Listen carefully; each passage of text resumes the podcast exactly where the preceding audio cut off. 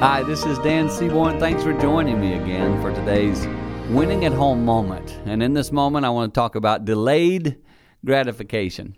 That's something I didn't like. For, for many years, I'm like, no, I don't want the delay. I want the gratification. And I want it now.